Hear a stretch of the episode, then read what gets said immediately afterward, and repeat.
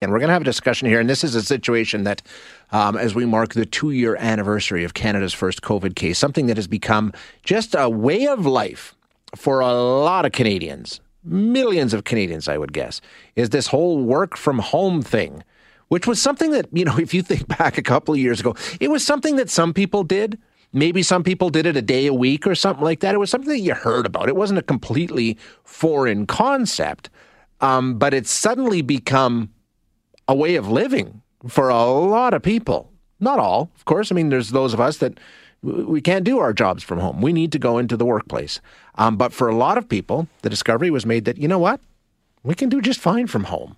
We don't need to be going into an office or whatever the case may be. We can function just fine. So it's going to change the way things are. And for people that find themselves in that position, it's it's going to be an adjustment. It's going to be a realignment. And if you think about it, when you're working from home, um, what's the perception? When are you working? When are you not working? How do you define what is work time? What is home time? It's been a real struggle for a lot of people. And there's been some jurisdictions around the world and in our country, province of Ontario, as a matter of fact, that have tried to legislate this the right to disconnect, the right to say, yes, I'm home and yes, I work from home, but you can't send me an email at 9:30 at night and expect me to respond to it right away because I'm not at work. You got to treat it just like an office.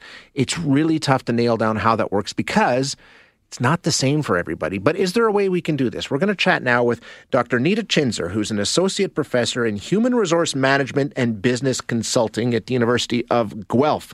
Uh, Nita, thank you so much for your time today. I appreciate you joining us. I feel like we're going to open up Pandora's box today. So this is an interesting topic. It, it really is an interesting topic, yeah. and I think it's a reality for so many Canadians. It was thrust upon them, but now they're yeah. living it. Well, let me help. So the stats show us pre-COVID, six percent of us were working from home at least one day of the week. Okay. So that was six percent, and during COVID, so the last stats I saw were for April. Um, it was 39 to 40 percent of us. Wow we're working from home three or more days of the week. So this, um, you know, perpetual isolation. But you're right, the blurring of when I'm when am I technically at work and when am I at home is something we definitely needed clarity on. Yeah. So now it's it's it's you know it's a reality for millions of Canadians, and and that's what it comes down to, right? Is sort of helping employees find that balance and that ability to say, okay, I'm at work, I'll do my eight hours a day if that's what it's required, or whatever the case may be, but mm-hmm. that needs to be you know sort of separated because physically it no longer is. Well, you know what happened too is when COVID first hit, people felt high levels of insecurity and they also felt a lot of obligation and responsibility towards their work. So when we were first sent at home, we started working more hours than what we were doing in the sure. office. And that set up some bad um, you know, bad norms in the workplace where people were expected to respond at midnight and check emails on Saturdays and it's been two years. It's time to shake that bad habit and try something better. Now, we've seen some, you know, I think France, maybe Ireland, yes. province of Ontario have actually tried to come in with legislation saying companies cannot do this. Will that work, and how can that legislation be structured so that it might work?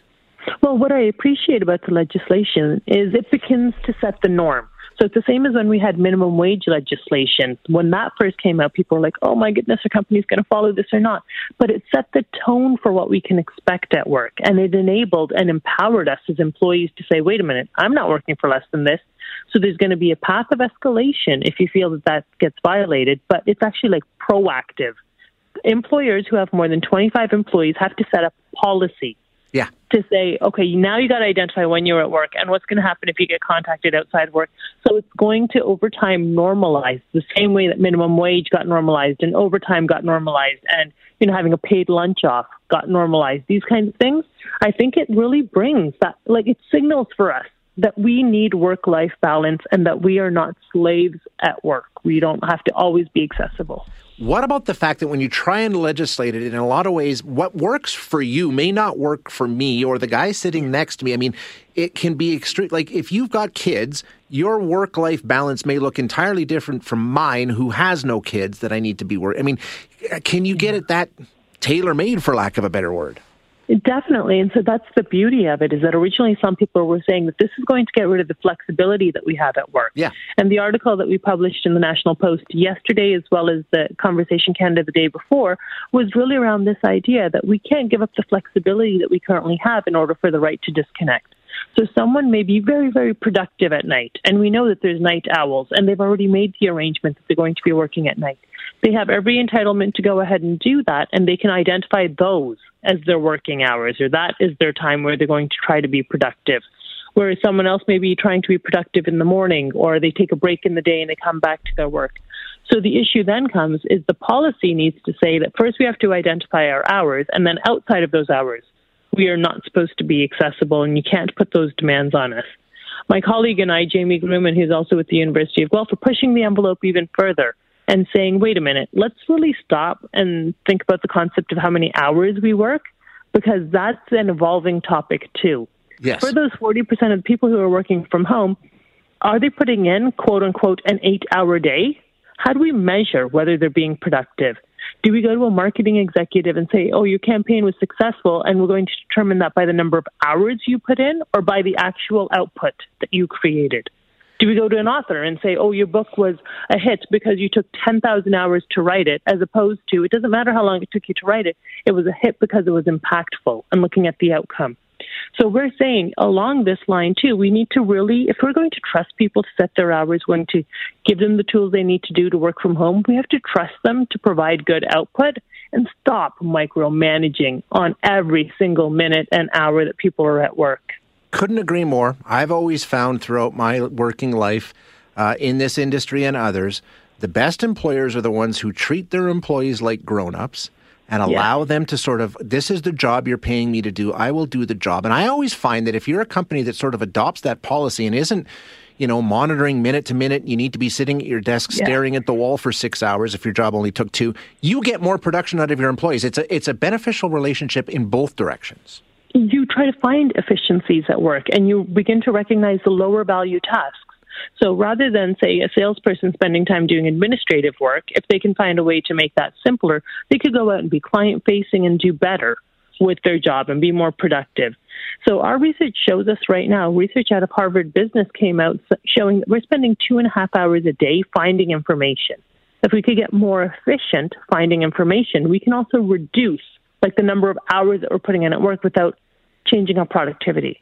So let's stop thinking about the fact that like we're not sitting on assembly lines, yeah, we're not yeah. sitting at machines, we're not doing three rotations of shifts in manufacturing for those of us who have the privilege to work from home. So why not just measure us based on our output and stop micromanaging our time? Now, the other side of the equation here, of course, we've talked a lot about what we need to do, and you can't do this, and you can't do this to us. Yeah. What about what a company can do, and what an employee can't do to a company? I mean, the, com- the, the, the employer still has some rights and still has some requirements from yeah. the person they're paying to do a job, right? Definitely, and they can have those requirements, and they need to be clear which they are. What's happened, unfortunately, since COVID is employers on large stopped doing performance evaluations.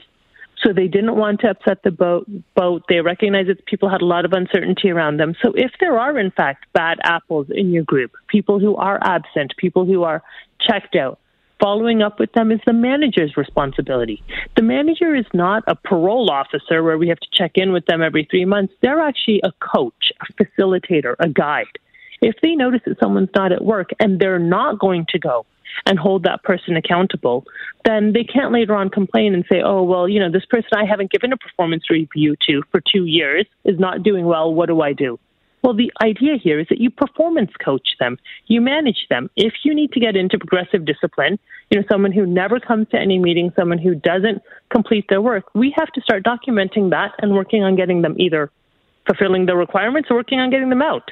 But if managers is going to be too afraid to step up and manage us, then that's you know that really talks about well what's your role then why do we have this hierarchy why am i reporting into you if you're not even going to follow up and make sure everybody on the team is contributing um, regardless of how this shapes out, we're talking about a massive upheaval in the way that we do things with 40% of the population now working from home. So, uh, mm-hmm. obviously, things are going to change and it could get messy until we find, like you say, it'll get there, but it may be messy getting there. It'll get there, but the conversation is started. Yeah. So a silver lining on this whole COVID situation is the concept that we stopped looking at people like robots and started thinking about people holistically as employees with their personal issues and their health issues and their work issues. And that's really a very liberated conversation. Yeah, it is. It's very interesting. Anita, thank you so much for your time this morning. I really appreciate it. Have a great time. You too. That is Nita Chhinzer, who's an associate professor of human resource management and business consulting at the University of Guelph.